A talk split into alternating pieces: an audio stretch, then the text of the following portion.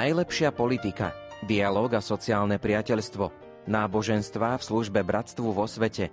Aj týmto témam sa venuje pápež František vo svojej najnovšej encyklike Fratelli Tutti. Encyklika vyšla vo vydavateľstve Spolku svätého Vojtecha v slovenskom jazyku. Encykliku Fratelli Tutti, Všetci bratia, predstavíme v nasledujúcich minútach. Literárnu kaviareň vysielajú hudobná dramaturgička Diana Rauchová, majster zvuku Marek Rimóci a redaktor Ondrej Rosík.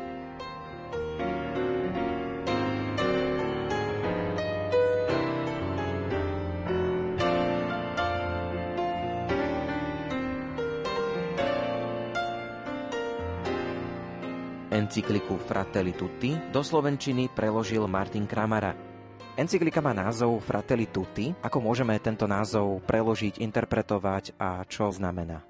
Fratelli tutti znamená všetci bratia, dalo by sa ale povedať, že vlastne všetci bratia a sestry, pretože fratelli v taliančine vyjadruje to, čo u nás súrodenci. Ono ten výraz veľmi rád používal práve svätý František Asisky, on svätý Otec aj spomína hneď v prvom bode tejto novej encykliky a odvoláva sa na neho, že svätý František Asisky, ktorý takto nazýval všetkých ľudí, s ktorými sa stretával, fratelli tutti siamo, sme všetci bratia a sestry, sme všetci súrodenci, tak on bol pre neho impulzom, motiváciou, však samozrejme aj pápež František má od neho meno, to dobre vieme. Dá sa povedať, že na východiskovom bode tejto encykliky bol práve Poverello di Assisi, teda chudáčik z Assisi, svätý František, ktorý mal tak rád ľudí, že ich volal bratmi a sestrami každého jedného, aj keď neboli jeho pokrvní. Encyklika má takmer 300 bodov. Dá sa povedať, že ju zvládne prečítať aj človek, ktorý je takým lajkom, nemá teologické vzdelanie, alebo je to predsa len náročnejší, odbornejší text? Určite ju dokáže prečítať úplne každý. Ja som ju čítal niekoľkokrát a priznám sa, že teraz, keď som sa pripravoval trošku na tento náš rozhovor, tak som ju listoval a dostal som novú chuť čítať ju ešte raz. Nie je ťažká, nie je teologicky náročná, je práve vychádzajúca z tohoto sveta a je uvažovaním pápeža Františka nad tým, čo sa v tomto svete deje. Na mnohých miestach je trpkou kritikou toho, čo pápež vidí, všelijakých problémov a ziel, ktoré sa vo svete vyvíjajú, rozvíjajú. A na druhej strane je teda aj snahou o ponúknutie nového pohľadu, nového riešenia vliatím nádeje. Chce to určitú zrelosť, povedal by som, že sám tak rozmýšľam, či som dozrel na to a určite ešte možno pár rokov chýba, aby som dokázal Svetému Otcovi porozumieť v tom, ako on zmýšľa, ako sa stavia k problémom sveta, ako našim každodenným osobným problémom, aké riešenia ponúka. Prekladal som to, strávil som na tým veľmi veľa času. Ale priznám sa, že keď som teraz napríklad zobral do rúk ešte jednu knižku, ktorú on napísal s Austinom Ivorayom, Let dream, poďme snívať a čítal som si toto niekoľko dní dozadu dozadu, tak som zistil, že nie všetko som aj v tej encyklike ešte správne pochopil, že bude stať pre mňa za to, aby som si ju znovu prečítal. Ale nie kvôli tomu, že by bola neprístupná v zmysle ťažkého chápania, to nie. Skôr myslím si, že stojí za to pre každého človeka, ktorý hľadá aj vo viere, aj v ľudskom dozrievaní, neprečítať to len ako román, jedným dychom naraz, ale ozaj aj trošku nad tým pouvažovať, vrátiť sa k tomu a možno si to prečítať po nejakom čase znova. Tak v tomto zmysle je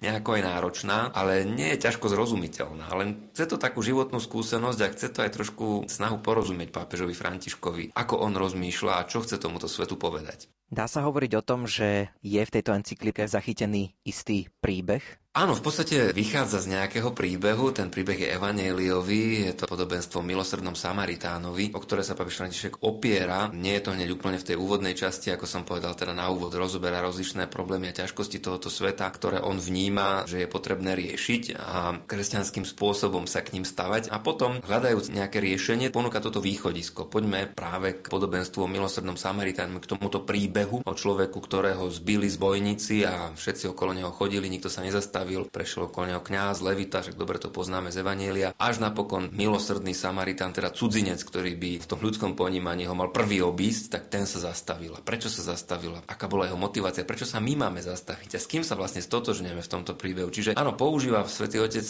príbeh na to, aby človeka vtiahol do deja, aby ho pozval k uvažovaniu. A možno je to aj kvôli tomu, že on tam priznáva, že je úplne samozrejme, že jeho prízma videnia sveta a jeho uvažovanie je kresťanské, katolícke, ale pozýva výzva k čítaniu tejto encykliky všetkých ľudí dobrej vôle. Aj nakoniec dobre vieme, že jeden z ďalších impulzov, ktorý viedol k napísaniu tejto encykliky, bol práve jeho stretnutie svätého otca Františka s veľkým imánom Al-Taebom v Kaire v Egypte, kde teda napísali aj to spoločné vyhlásenie, myslím v roku 2019, ktoré sa týka práve tej cesty bratstva, vzájomnej spolupráce aj medzi svetovými náboženstvami. Čiže je to kniha otvorená pre kohokoľvek, nemusí to byť len kresťan katolík, ktorý by tomu mohol porozumieť alebo ktorý by v tom mohol nájsť zaujímavé veci. Ja sám si myslím, že kiež by sa to dostalo k čím viacerým, aj k neveriacim, aj k tým, ktorí majú iné vierovýznanie než kresťania katolíci, pretože nás to ozaj môže priviesť k vzájomnému dialogu, hľadaniu toho, čo máme ako ľudia na tomto svete spoločné.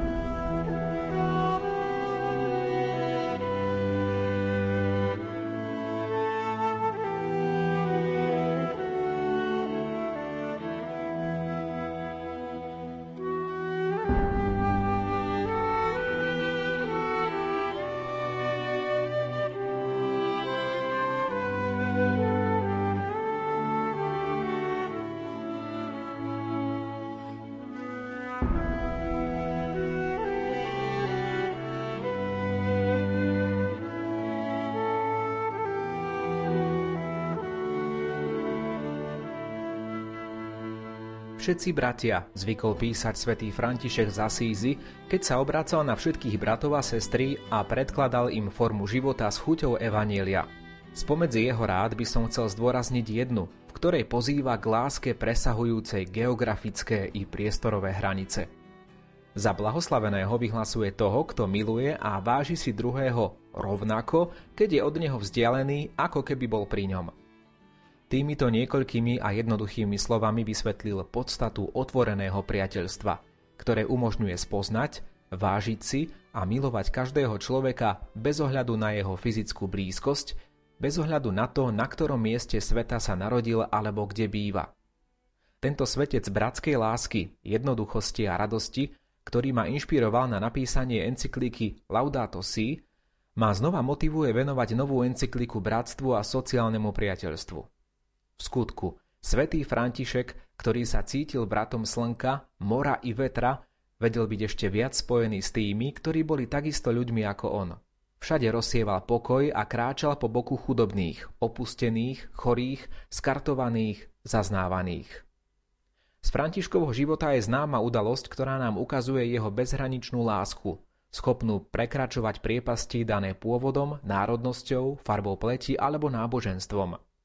Ide o jeho návštevu sultána Malika al-Kamila v Egypte. Táto návšteva ho pre chudobu, skromné finančné prostriedky, vzdialenosť i rozdielnosť jazyka, kultúry a náboženstva stála veľké úsilie. V danom historickom okamihu poznačenom krížovými výpravami táto cesta ešte väčšmi ukazovala veľkosť lásky, ktorú chcel žiť s túžbou, aby všetkých objal. Vernosť pánovi zodpovedala jeho láske k bratom a sestrám. Na stretnutie so sultánom sa svätý František vybral bez toho, aby vedel o ťažkostiach a nebezpečenstvách. Išiel tam s rovnakým postojom, aký vyžadoval od svojich učeníkov, aby bez popierania vlastnej identity uprostred Saracénov a iných nevercov neroznecovali hádky a zvady, ale boli pre Božiu lásku podriadení každému ľudskému stvoreniu. A v danom kontexte to bola nezvyčajná žiadosť – Naplňa nás úžasom, ako pred 800 rokmi František odporúčal vyhnúť sa každej forme agresie alebo hádky a žiť pokornú bratskú podriadenosť aj vo vzťahu k tým, s ktorými sa nedelili o rovnakú vieru. Neviedol rečnícke súboje vnúcovaním doktrín, ale komunikoval Božiu lásku. Pochopil, že Boh je láska a kto ostáva v láske, ostáva v Bohu a Boh ostáva v ňom. Týmto spôsobom sa stal pre všetkých otcom, ktorý uskutočnil sen o bratskom spoločenstve. Pretože len človek, ktorý sa rozhodne priblížiť k druhým ľuďom v pohybe, nie preto, aby ich vtiahol do svojho života, ale aby im pomohol byť viac samými sebou, sa skutočne stáva otcom.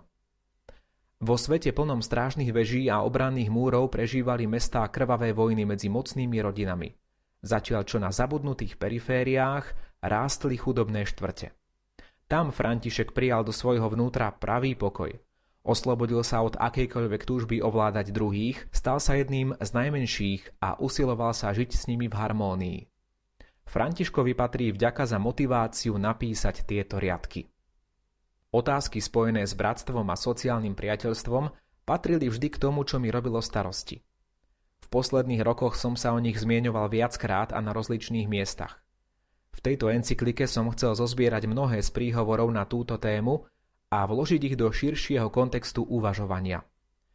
Ak bol pri zostavovaní Laudato si prameňom mojej inšpirácie brat Bartolomej, pravoslávny patriarcha, ktorý s veľkým dôrazom predkladal myšlienku starostlivosti o stvorený svet, v tomto prípade som sa cítil osobitným spôsobom povzbudený veľkým imámom Ahmadom al-Tajebom, s ktorým som sa stretol v Abu Zabí, aby sme pripomenuli, že Boh stvoril všetky ľudské bytosti rovnocenné v právach, povinnostiach, dôstojnosti a povolal ich, aby žili spolu ako bratia. Nebol to len obyčajný diplomatický akt, ale skôr premýšľanie završené v dialógu a spoločnom úsilí. Táto encyklika sústreďuje a rozvíja veľké témy vyjadrené v dokumente, ktorý sme spoločne podpísali.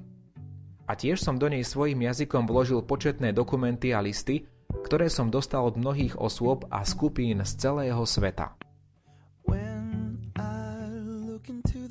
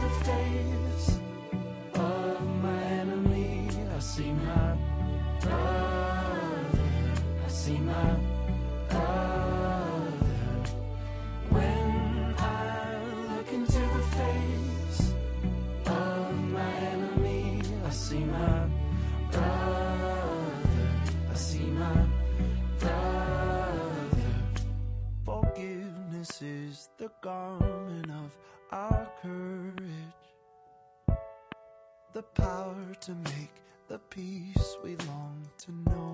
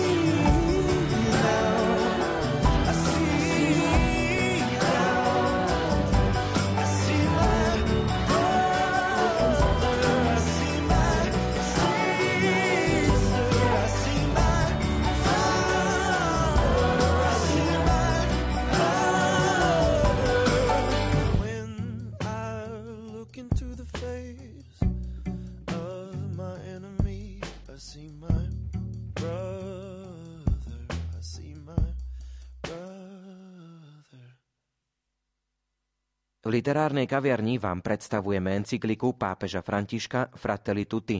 Rozprávam sa s jej prekladateľom Martinom Kramarom.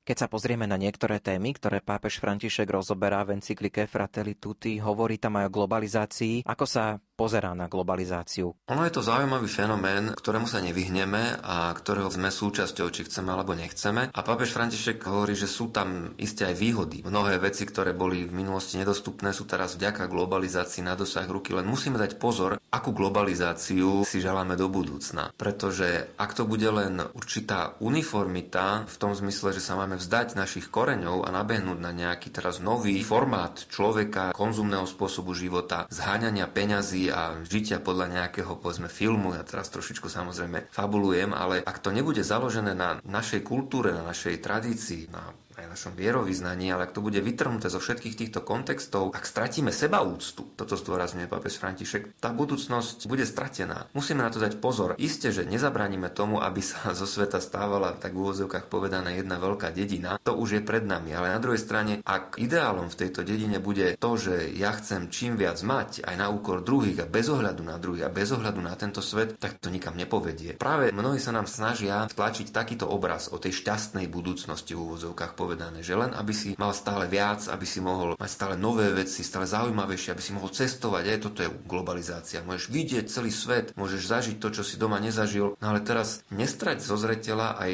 toto lokálne, nielen to globálne, ale toto dokázať kombinovať, že byť aj patrične hrdý na to, z akého prostredia som ja vyšiel. To neznamená píchu, to neznamená nejaký prehnaný nacionalizmus, ale práve seba úctu. Úctu k tomu, kto sú moji rodičia, aká je moja zem, aké sú jej tradície, čím môže obohatiť tento svet. Lebo niekedy, hovorí pápež, sme toho svetkami, že tí, ktorí prichádzajú, povedzme aj s veľkými investíciami do chudobnejších krajín, tak sa snažia všetko akoby sploštiť, akoby vymazať celú tú tradíciu a kultúru toho národa a ľudia, ktorí sú synmi a dcerami toho konkrétneho, možno chudobnejšieho národa, na toto akoby veľmi ľahko naskakujú a pohrdajú sebou samými, pohrdajú svojimi koreňmi, svojou kultúrou a to je veľká chyba, pretože každý národ, každá kultúra má čím obohatiť, má čo povedať. Na toto treba pri globalizácii, ktorá z technického hľadiska môže byť veľmi prospešná, dať pozor, aby sa nám nesploštila práve táto otázka kultúry, aby sme nestratili seba úctu, aby sme sa nenechali prevalcovať len čisto komerciou a konzumom. Ďalšia téma, ktorá rezonuje v encyklike je odpúšťanie. Áno, je to skutočne takmer celá jedna kapitola, trošku už tak ďalej. V druhej polovici encykliky je venovaná tomu, ako máme byť schopní, keď dôjde ku konfliktu, druhému človeku odpustiť. Samozrejme, že nás k tomu pozýva Evangelium. Je to pre každého z nás prospešné, aby sme sa nehnevali, aby sme sa dokázali s druhým človekom zmieriť, ale má to teda aj niektoré úskalia. To, že odpustíme, musíme dať pozor, neznamená to, že by sme mali zabudnúť. Sú okolnosti, aj v histórii nášho sveta, aj v nedávnej histórii, ktoré nemôžu byť vymazané z pamäti. Napríklad to, čo sa stalo počas druhej svetovej vojny,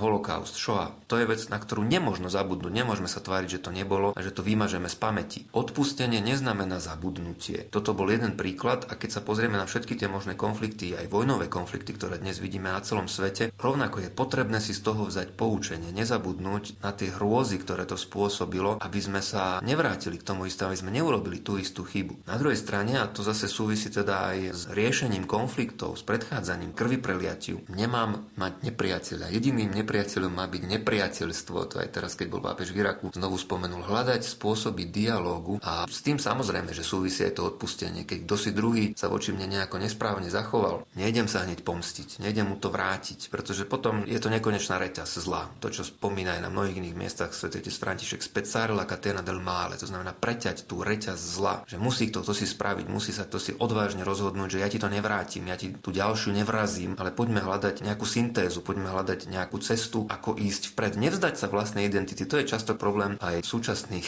rozličných konfliktoch, že alebo sa ten druhý vzdá sám seba a na 100% mi ustúpi, alebo musím ja ustúpiť a vzdať sa všetkého, čo si ja myslím a čím ja som. Nie, svet nie je čierno-biely. Baveš pozýva k tomu, že hľadajme tú syntézu o úroveň vyššie. Nie na tej úrovni, na ktorej vznikol ten konflikt, ale poďme, nech je to podnetom na iniciovanie nového procesu, keď vznikne nejaký konflikt. A na to, aby sme boli schopní ten konflikt vyriešiť, samozrejme musíme byť otvorení pre odpustenie. Si napríklad súvisí zase aj to, že Svetý Otec hovorí, že neexistuje, aby sme v dnešnom svete mohli pozerať na trest smrti ako na niečo legitímne, lebo tam už potom nie je cesty späť rovnako ako na vojnu nemôžeme pozerať ako na niečo legitímne. To sa v minulosti mohlo uvažovať, že bola nejaká spravodlivá vojna, ale v tom dnešnom svete a v kontexte tých zbraní a problémov, ktoré máme, žiadna vojna, hovorí pápež František, sa nedá pokladať za úplne spravodlivú. Čiže riešenie konfliktov spojené s odpustením, s nezabudnutím a s hľadaním riešenia o úroveň vyššie, nie na tej istej úrovni, kde konflikt vznikol.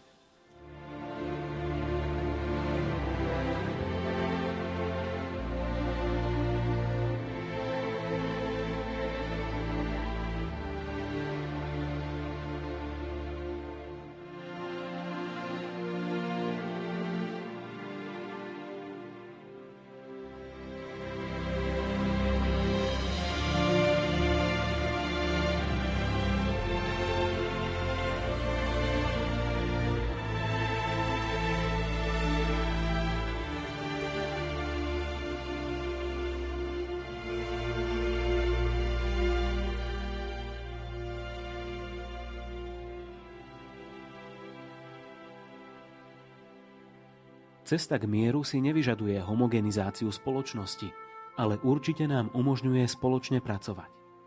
Mnohých dokáže zjednotiť v spoločnom hľadaní, z ktorého budú mať prospech všetci. Vzhľadom na určitý spoločný cieľ môžeme ponúknuť rôzne technické návrhy, rozličné skúsenosti a tak pracovať pre spoločné dobro. Treba sa usilovať dobre identifikovať problémy, ktorými spoločnosť prechádza, aby sme prijali, že existujú rozličné spôsoby nazerania na ťažkosti a ich riešenia. Cesta k lepšiemu spolužitiu si vždy vyžaduje uznať, aspoň čiastočne, že druhý prináša legitímnu perspektívu, niečo, čo môžeme zjednotiť, aj keď sa predtým mohol míliť alebo konať nesprávne pretože druhých nikdy nesmieme vymedziť len tým, čo možno povedali alebo urobili, ale máme si ich vážiť pre prísľub, ktorý v sebe nesú. Prísľub, ktorý vždy zanecháva istý záblesk nádeje. Ako poukázali biskupy Južnej Afriky, skutočné zmierenie sa dosahuje proaktívnym spôsobom, formovaním novej spoločnosti založenej na službe druhým, skôr než na túžbe dominovať. Spoločnosti založenej na delení sa s druhými o to, čo vlastníme, namiesto egoistického zápasu o čo najväčšie bohatstvo. Spoločnosti, v ktorej hodnota nášho ľudského spolužitia je bez pochyby dôležitejšia než každá menšia skupina, či už je to rodina, národ, etnikum alebo kultúra. Biskupy Južnej Kórei upozornili, že autentický mier možno dosiahnuť len vtedy, keď bojujeme za spravodlivosť prostredníctvom dialógu a tak sa usilujeme o zmierenie a vzájomný rozvoj. Namáhavé úsilie o prekonanie toho, čo nás rozdeľuje, bez straty identity každého z nás, predpokladá, že vo všetkých zostane živý základný pocit spolupatričnosti. Veď naša spoločnosť výťazí, keď sa každá osoba, každá spoločenská skupina cíti naozaj ako doma. Do rodiny patria rodičia, starí rodičia, aj deti. Nik nie je vylúčený. Ak má jeden ťažkosť, aj keď vážnu, hoci si o ňu koledoval, ostatní mu pomôžu, podržia ho. Jeho bolesť je bolesťou všetkých.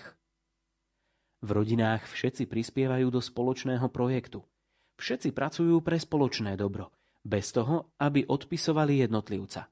Naopak, podporujú ho, pomáhajú mu. Hádajú sa, ale je tu niečo, čo je nemenné, rodinné puto. Po hádkach v rodine nasledujú zmierenia. Všetci si osvojujú radosti i bolesti druhého. To je rodina. Keby sme dokázali vidieť politického súpera alebo nášho suseda rovnakými očami, akými vidíme deti, manželky, manželov, otcov a matky – Aké by to bolo krásne. Milujeme našu spoločnosť? Alebo zostáva čím si vzdialeným, čím si anonymným, čo nás nezahrania, čo sa nás netýka, čo nás nezvezuje?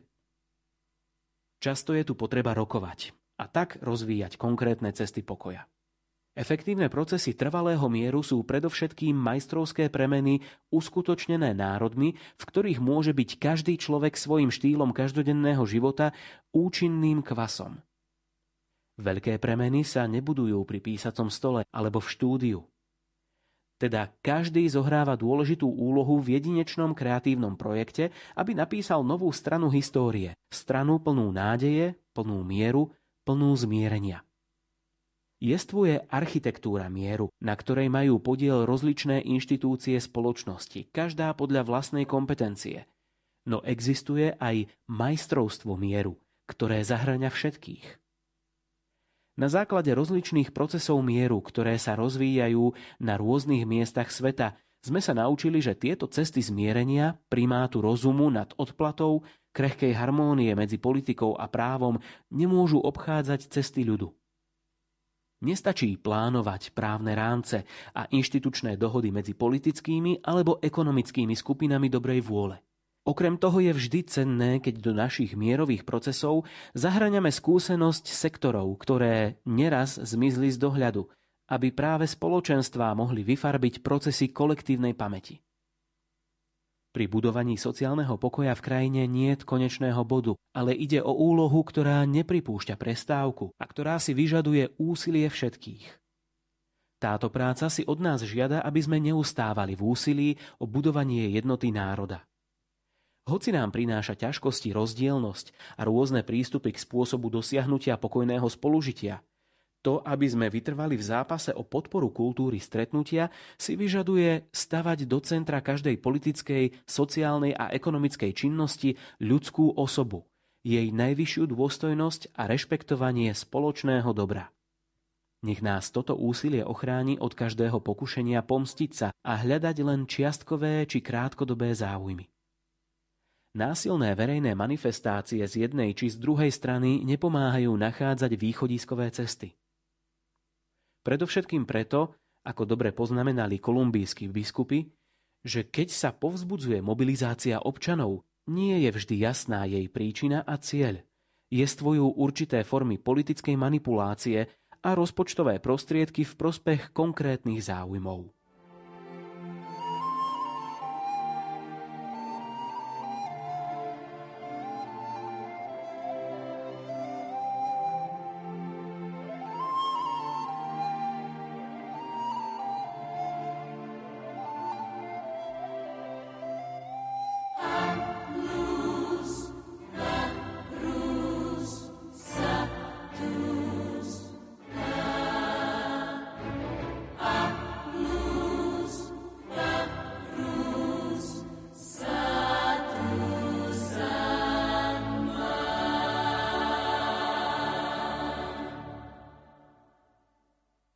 Literárnej kaviarni vám predstavujeme encykliku pápeža Františka Fratelli Tutti. Rozprávam sa s jej prekladateľom Martinom Kramarom. Mohlo by sa zdať, že sú to témy, ktoré sa nás možno na Slovensku až tak netýkajú. Ako to vy vnímate? Otvára pápež František témy, ktoré sa týkajú aj Slovenska? Každého jedného človeka. Veľmi sa nás to týka. Tá mentalita pre seba, bez ohľadu na ostatných, nezaujíma ma zvyšok sveta, nezaujíma ma kto, čo, kde trpí alebo zostáva pozadu. Tá je bohužiaľ aj u nás na Slovensku veľmi rozšírená a trpíme tým. Pápež hovorí, že my si myslíme, že to najdôležitejšie je blahobyt a najťažšou výzvou, najťažšou otázkou otázkou je vyliečiť nás z tohoto, vyliečiť moderného človeka z toho presvedčenia, oslobodiť ho od toho, že blahobyt je zdrojom jeho šťastia. Ohľad na druhého človeka, ohľad na stvorený svet. Nikoho nenechávať pozadu.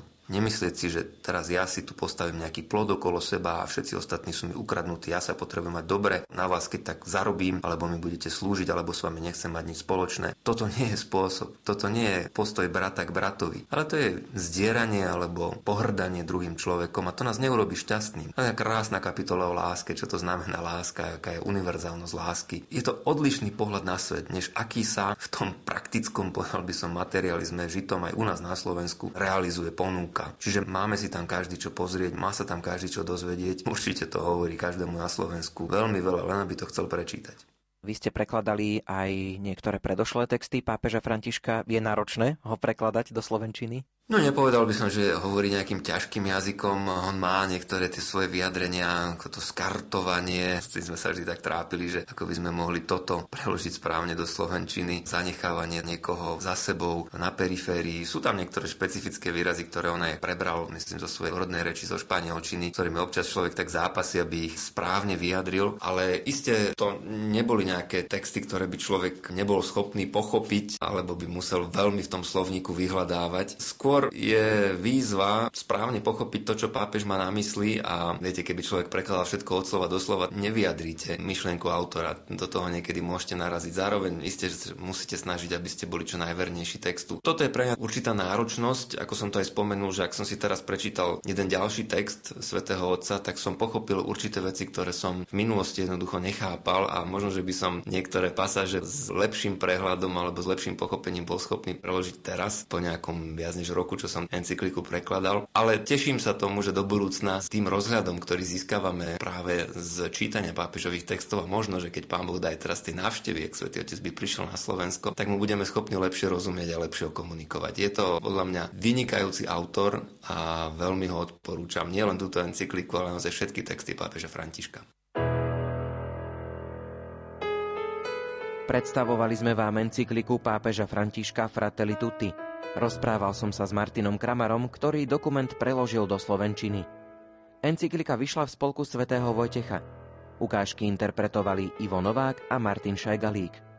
Literárnu kaviareň odvysielali hudobná dramaturgička Diana Rauchová, majster zvuku Marek Grimovci a redaktor Ondrej Rosík. Do počutia. Rásť dávaš na zemi rásť.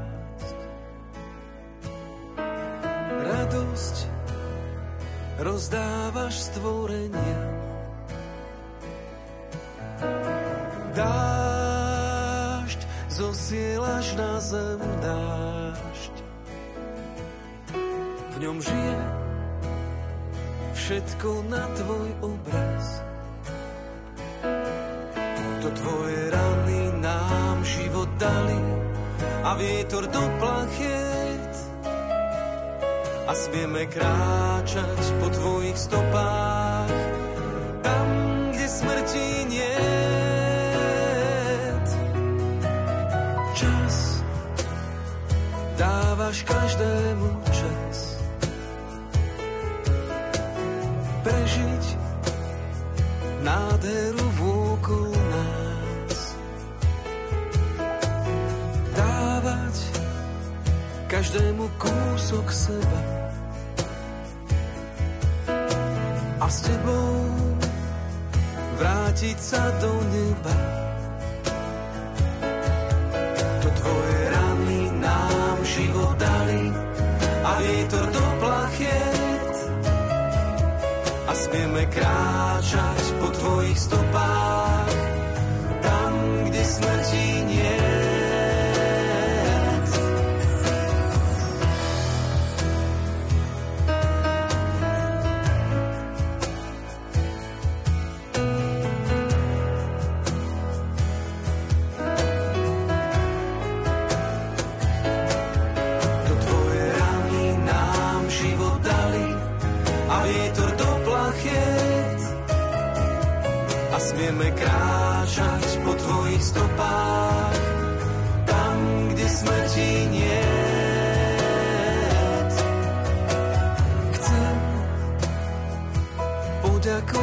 ti chcem za všetku krásu, za celú nádhernú zem za jemný Vánok, v ktorom sa prihováraš. Za každú pieseň, ktorú mi zaspievaš.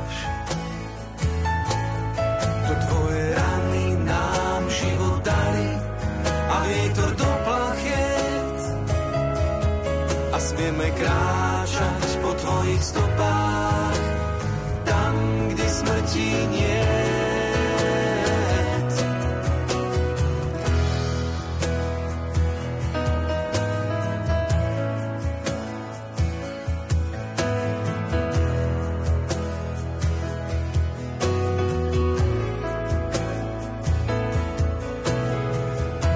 Pane Ježišu, urob ma pokoja, aby som vnášal lásku, kde panuje nenávisť. Odpustenie, kde sa množia urážky. Jednotu, kde vládne nesvornosť. Daj, aby som prinášal pravdu tým, čo blúdia. Vieru tým, čo pochybujú. Nádej tým, čo si zúfajú. Svetlo tým, čo tápu v tmách. radosť tým, čo smútia. Daj, aby som sa snažil skôr potešovať iných, než aby mňa potešovali. Skôr chápať iných, než aby mňa chápali. Skôr milovať iných, než aby mňa milovali. Pretože len keď dávame, nadobúdame. Len keď zabúdame na seba, nachádzame seba samých. Len keď odpúšťame, dostáva sa nám odpustenie. Len keď odumírame sebe, povstávame k väčšnému životu. Amen.